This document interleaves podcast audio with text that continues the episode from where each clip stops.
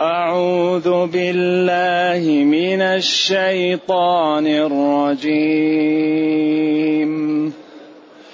ولقد قال لهم هارون من قبل يا قوم إنما فتنتم به. ولقد قال لهم هارون من قبل يا قوم إنما فتنتم به وإن ربكم الرحمن فاتبعوني وأطيعوا أمري قالوا لن نبرح عليه عاكفين حتى يرجع إلينا موسى. قال يا هارون ما منعك إذ رأيتهم ضلوا ألا تتبعني أفعصيت أمري؟ قال يا ابن أم لا تأخذ بلحيتي ولا برأسي. إني خشيت أن تقول فرقت بين بني إسرائيل ولم ترقب قولي. قال فما خطبك يا سامري قال بصرت بما لم يبصروا به فقبضت قبضة من أثر الرسول فنبذتها فنبذتها وكذلك سولت لي نفسي قال فاذهب فإن لك في الحياة أن تقول لا مساس. وإن لك موعدا لن تخلفه وانظر إلى إلهك وانظر إلى إلهك الذي ظلت عليه عاكفا لنحرقنه لنحرقنه ثم لننسفنه في اليم نسفا إنما إلهكم الله. إنما إلهكم الله الذي لا إله إلا هو. وسع كل شيء علما اقرأ اقرأ آية آيتين كذلك نقص عليك من أنباء ما قد سبق وقد آتيناك من لدنا ذكرا من أعرض عنه فإنه يحمل يوم القيامة وزرا خالدين فيه وساء لهم. خالدين فيه وساء لهم. يوم القيامة حملا. يوم ينفخ في الصور ونحشر المجرمين يومئذ زرقا. يتخافتون بينهم يتخافتون بينهم إن لبثتم إلا عشرا. الحمد لله الذي أنزل إلينا أشمل كتاب وأرسل إلينا أفضل الرسل وجعلنا خير أمة أخرجت للناس. فله الحمد وله الشكر على هذه النعم العظيمة والآلاء الجسيمة. والصلاة والسلام على خير خلق الله. وعلى آله وأصحابه ومن اهتدى بهداه. أما بعد فإن الله تعالى يقول إنما إلهكم الله الذي لا إله إلا هو وسع كل شيء علما. إنما إلهكم الله الذي لا إله إلا هو وسع كل شيء علما. هذا الجملة فيها يعني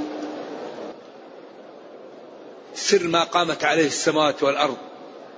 يعني السماوات والأرض والكون هو موجود لعبادة الله ولتعظيم الله ولشكر الله.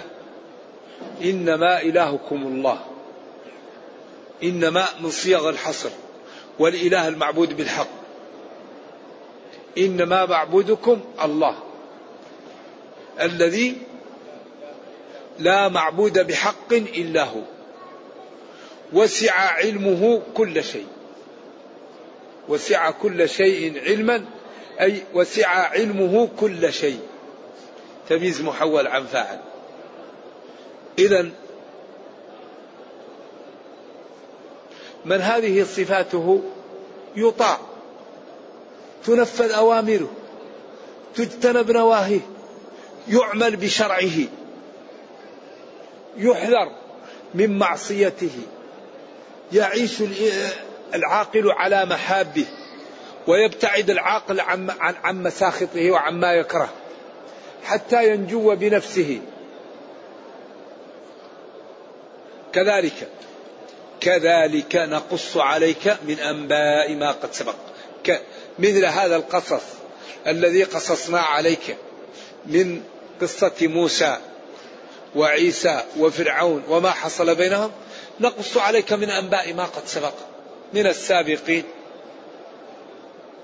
قصة نوح قصة لوط قصة القرنين نقص عليك من أنباء ما قد سبق. وهذا أكبر دليل على صدقك وعلى أننا أرسلناك لأنك أنت أمي لا تقرأ ولا تكتب. وجئت بهذه الأمور التي لا يعلمها إلا من هو قارئ أو أو متعلم وعنده كتب ويقرأ أو من ينزل عليه الوحي. وأنت لا تقرأ ولا تكتب وليس لك شيخ عرفت بما لا بالدراسة عليه. ولذلك قال وما كنت تتلو من قبله من كتاب ولا تخطه إذا لارتاب المبطلون. إذا أنت ما درست ولا كتبت ولا لك شيخ وتأتي بالتفاصيل وبهذه المعلومات الدقيقة وبهذه الأمور المعجزة الجميلة وبحل كل مشكلة. من أين لك هذا؟ كذلك أي مثل هذا القصص الذي قصصنا عليك نقص عليك من أنباء ما قد سبق من أنباء السابقين الذين سبقوك. والنبأ الخبر الذي له شأن. جاءنا نبأ الأمير نبأ الجيش نبأ الغزوة نبأ الوفد. لكن ما تقول جاءنا نبأ الحجام ولا نبأ الجزار ولا نبأ الحياك الحائك. لا النبأ الخبر الذي له شأن. وقد آتيناك من لدنا ذكرا. وقد تحقيق. آتيناك أعطيناك من لدنا من عندنا ذكرى. ذكر تذكر فيه وتتذكر به. ذكر هو القرآن. فهو شرف للمسلمين ولمن نزل عليه ولمن نزل بلغتهم وهو ذكر لهم يبين لهم ما يضرهم ويحذرهم منه. ويبين لهم ما ينفعهم ويدعوهم إليه. أعطيناك لا غيرنا من لدنا تفضلا من عندنا ذكرا تتذكر به وتذكر به وهو القرآن. هذا القرآن ذكر شرف وتذكير وموعظة نور. فحري بنا أن نفهمه حري بنا أن نتدبره. حري بنا أن نحل مشاكلنا من كتابنا. كتاب قال ربنا لا يأتيه الباطل من بين يديه ولا من خلفه. وقال ما فرطنا في الكتاب من شيء. وقال ممتنا على نبيه مخاطبا له ونزلنا عليك الكتاب تبيانا لكل شيء. تبيانا لكل شيء. فحري بنا أن نقف مع كل مشكلة و ونستظهرها و و ونجد حلها في كتاب ربنا؟ أي مشكلة نرجع لكتاب ربنا ونحلها. لكن هذا إذا كنا نقرأ الكتاب نتدبره نحفظه نتأمله. لكن إذا كنا نتخذه مهجورا فمن أين لنا أن نحل مشاكلنا منه؟ كتابنا يحل مشاكلنا. كتابنا يعزنا. كتابنا يرفعنا. لكن إذا فهمناه وعملنا به. أما إذا كان أحدنا لا يقرأ القرآن إلا في رمضان كثير من المسلمين يقرأ القرآن في رمضان فقط. في غير رمضان لا يقرأ القرآن. كثير منا ما يحفظ سورة البقرة. أغلبنا يمكن 90 من في المئة منا لا يعرف كم أمر في القرآن وكم نهي في القرآن. وكان ينبغي لنا أن نتعاون نعرف كم نهي في القرآن. لأن النهي يجب أن يحذر ويبتعد منه. كم أمر في القرآن؟ لأن الأمر يجب أن ينفذ ويعلم. لكن كم أوامر في القرآن ونواهي في القرآن؟ ولم أرى كتابا في أوامر القرآن ونواهيه وكانت الأمة حرية بأن تحصي هذا وبالأخص بعد أن جاءت هذه الأجهزة التي تضغطها ويأتيك بالأوامر والنواهي ويأتيك بكل شيء مفصل في دقيقة لكن نحن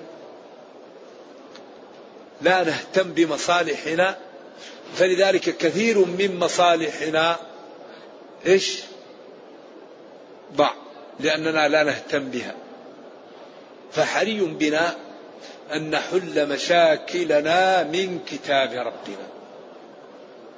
وقد آتيناك من لدنا ذكرا. آتيناك كتابا لا يأتيه الباطل من بين يديه ولا من خلفه. نور وأنزلنا إليكم نورا مبينا. أي مشكلة محلولة في كتابنا؟ كيف تنام؟ كيف تمشي؟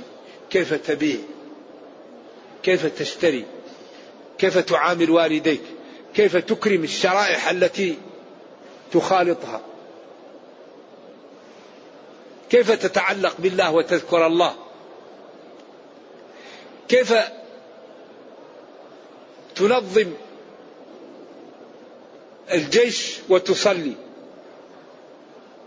يعني القرآن يعلمك كيف تصلي وأنت في, في إيش؟ ماسك السلاح. وإذا كنت فيهم فأقمت لهم الصلاة فلتقم طائفة منهم معك وليأخذوا أسلحتهم فإذا سجدوا فليكونوا من ورائكم. ولتأتي طائفة أخرى لم يصلوا فليصلوا. لها سبع أحوال. إما أن تكون رباعية أو ثلاثية أو ثنائية وإما أن تكون يكون العدو في جهة القبلة أو ليس في جهة القبلة. بعدين فإن خفتم إيش؟ فرجالا أو ركبانا إذا حمي الوطيس الواحد على الله أكبر وإيش؟ ويضرب وهو الله أكبر. يصلي وهو ماشي فرجالا أو ركبانا فإذا أمنتم فصلوا كما علمتم. فاذكروا الله كما علمكم. فديننا كل شيء محلول فيه. البيع الحلال البيع الحرام الكلام الحرام الكلام الحلال. حري بنا أن لا بد أن يكون لنا مع هذا الكتاب صحبة. يكون لنا صحبة وملازمة لهذا الكتاب حتى نسعد به وحتى يرفعنا وحتى نحل مشاكلنا به. وقد آتيناك أعطيناك يا نبي من لدنا من عندنا ذكرا هذا القرآن. من أعرض عنه فإنه يحمل يوم القيامة وزرا.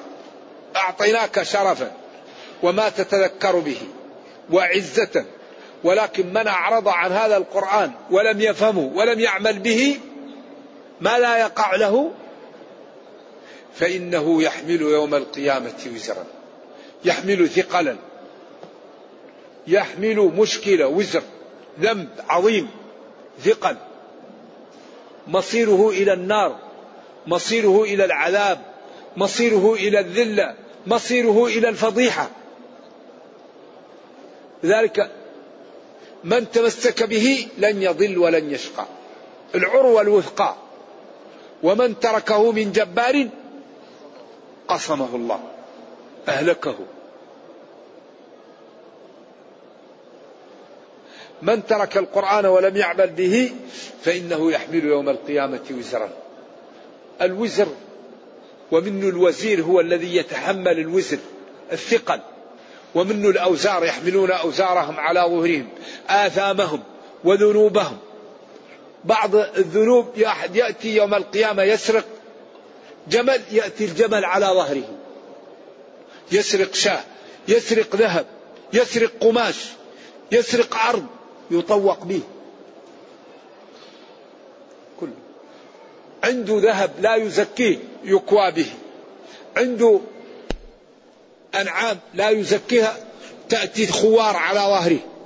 لذلك النبي صلى الله عليه وسلم بين قال كل واحد ينجو بنفسه. النجاة النجاة. ولذلك هذا الكتاب لم يترك لنا لبس. كل شيء مبين. إذا هذا الكتاب عز وشرف وتذكير وفيه كل ما نحتاج إليه.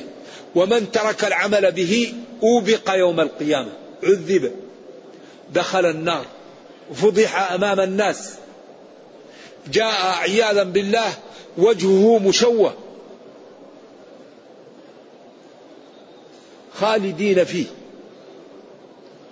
ومن أعرض فإنه يحمل يوم القيامة وزرا. خالدين في ذلك في ذلك الوزر وفي ذلك الذنب وفي نتيجته وهو النار. وساء لهم يوم القيامة حملا. ساء لهم. ساء حالهم يوم القيامة ما يحملونه وما يكون لهم.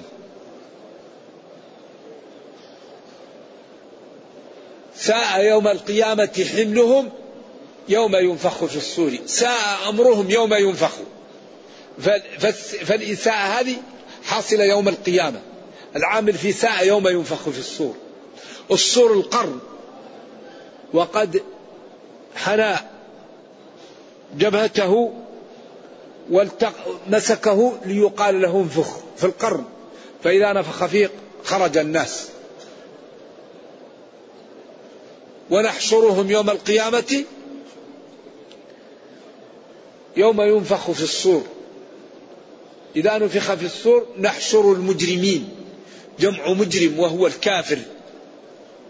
كثير الظلم كثير الكذب كثير الدجل كثير التكبر كثير يعني الكفر والطغيان والشرك وعدم يعني شكر النعم. المجرمين جمع مجرم وهو الكافر الذي يتعاطى الذنوب. بأنواعها. يومئذ زرقا. قيل زرق الوجوه وقيل زرق العيون. ولذلك زرقة العيون قبيحة. يعني نحشرهم مشوهون لشدة الهول الذي يحصل لهم مما يرون الواحد يتشوه لأن الحزن زايد الحزن يجعل الوجه يتشوه.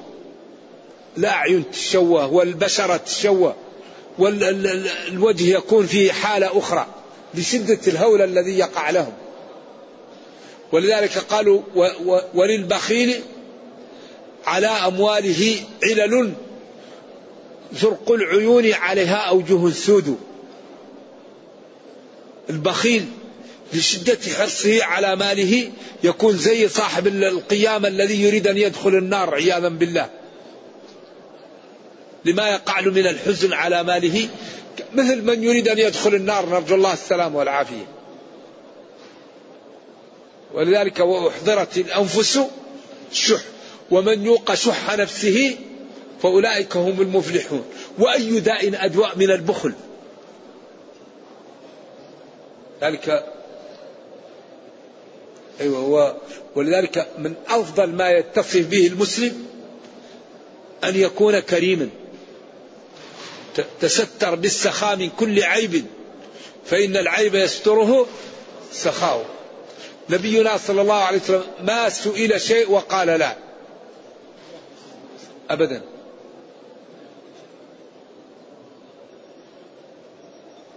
ولذلك قال ونحشر المجرمين يومئذ زرقا. عياذا بالله. مشوهين مشوهة وجوههم. عيونهم زرق ووجوههم عليها غبرة قترة. عليها اسوداد عليها كالحة. عليها كفهرار. حزن. يتخافتون بينهم. كل واحد يكلم واحد في سر ما لبثتم في القبور إلا عشر أيام. إن لبثتم إلا عشر أيام. لما يرون من هول القيامة ولما كان يفتح لهم في القبور منافذ للعذاب. فيقولون يا رب لا تقم الساعة. يا رب لا تقم الساعة. نحن الله يقول نحن الله أعلم بما يقولون في ذلك اليوم. حين يقول أعقلهم وأفهمهم إن لبثتم إلا يوما.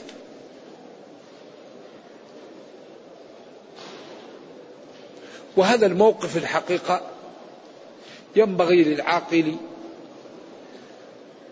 أن يتأمله وينجو بنفسه أن الموضوع في غاية الخطورة.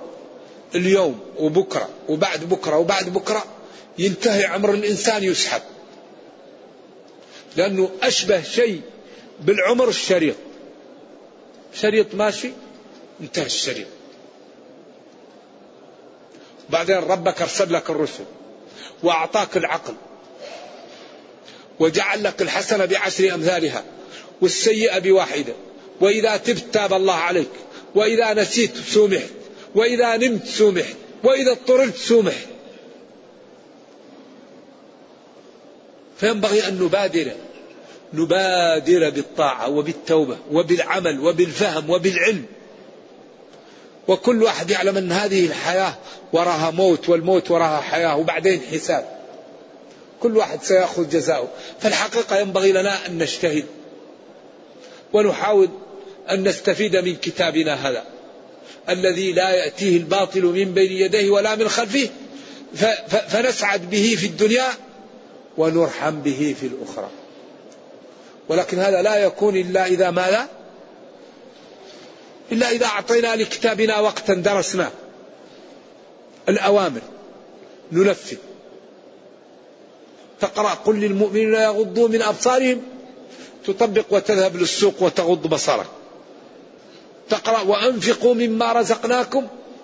تذهب وتأخذ وتنفق. تقرأ وبالوالدين إحسانا. تذهب لوالديك وتحسن إليهم.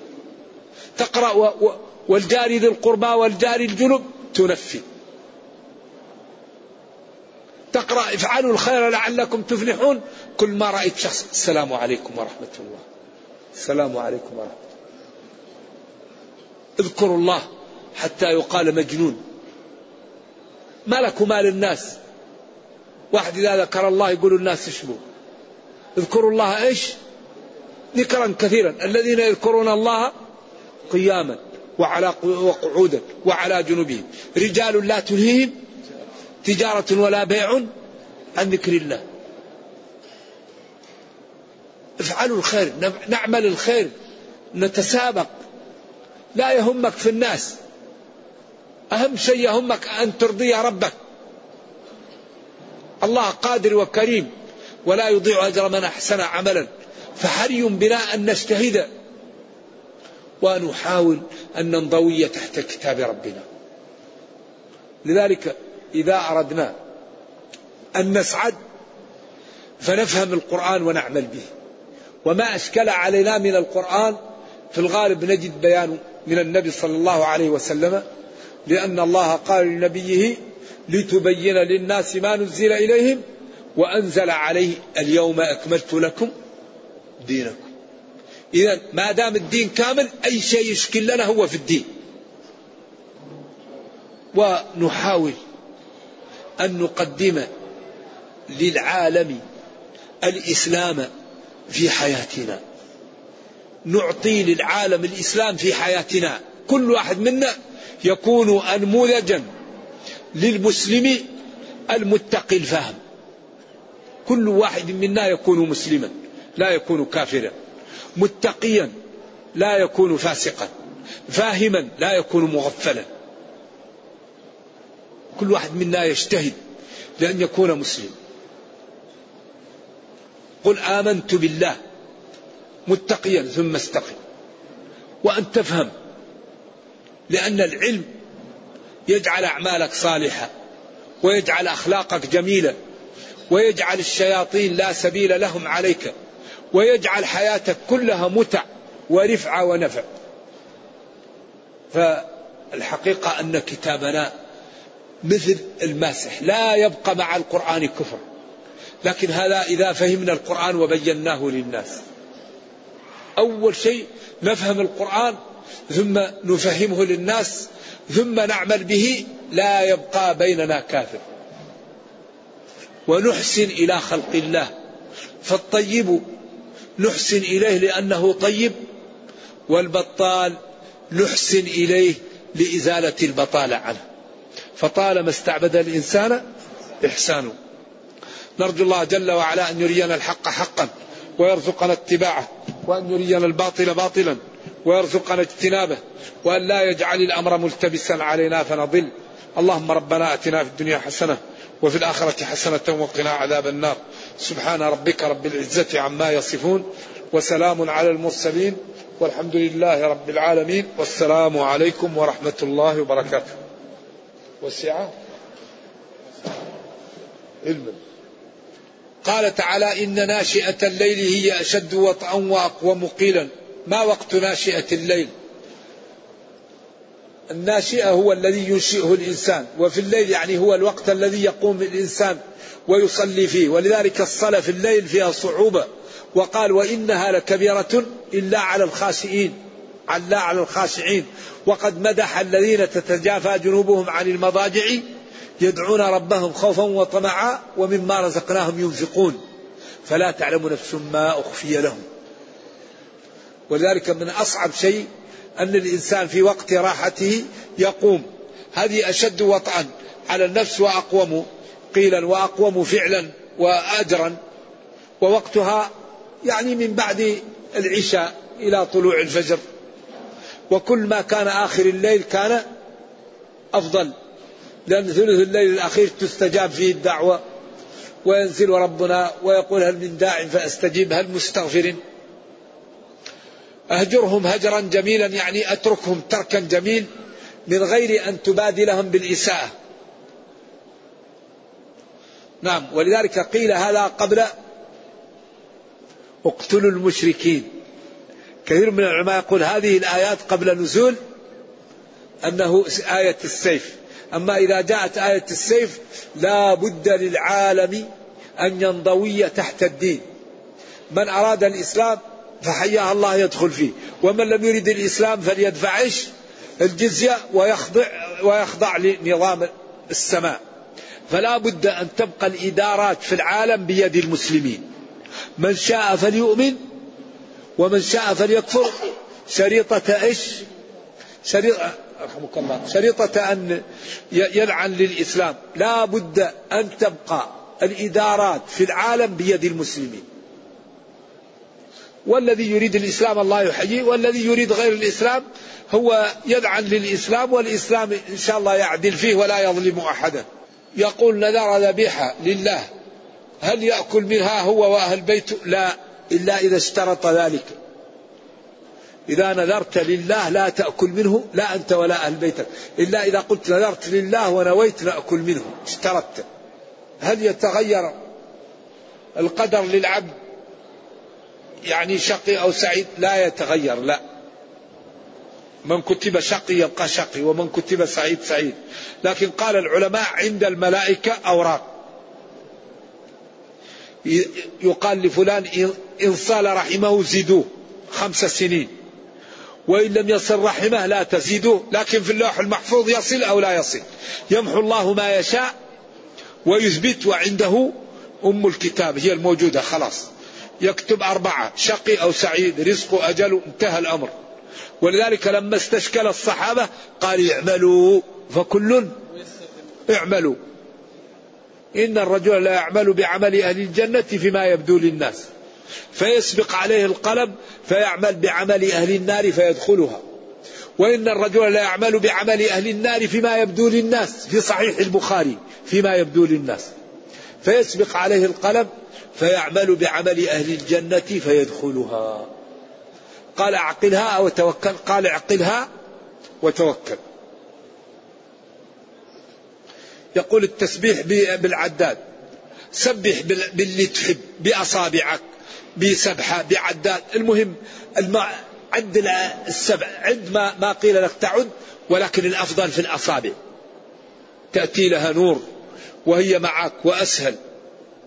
أما هذا الذي يعمل سبحة ألف ويجرها وبعدين كأنه يعمل سبحة عشرة آلاف يا أخي.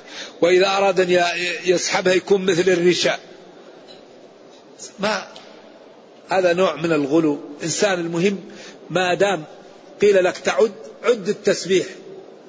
والأفضل بالأصابع. وإذا عديت بغير الأصابع لا مانع لكن الأفضل أن تعده بأصابعك. أفضل. هذا الأفضل. تعد بأصابعك. أما إذا عديته بأي عدد لا يضر. إذا لم ترى أنه سنة. أما إذا أردت أن نعد بالعداد أو بالسبحة سنة هذا ينقلب إلى أمر آخر يكون بدعة. إذا عملت السبحة أنها سنة تكون بدعة.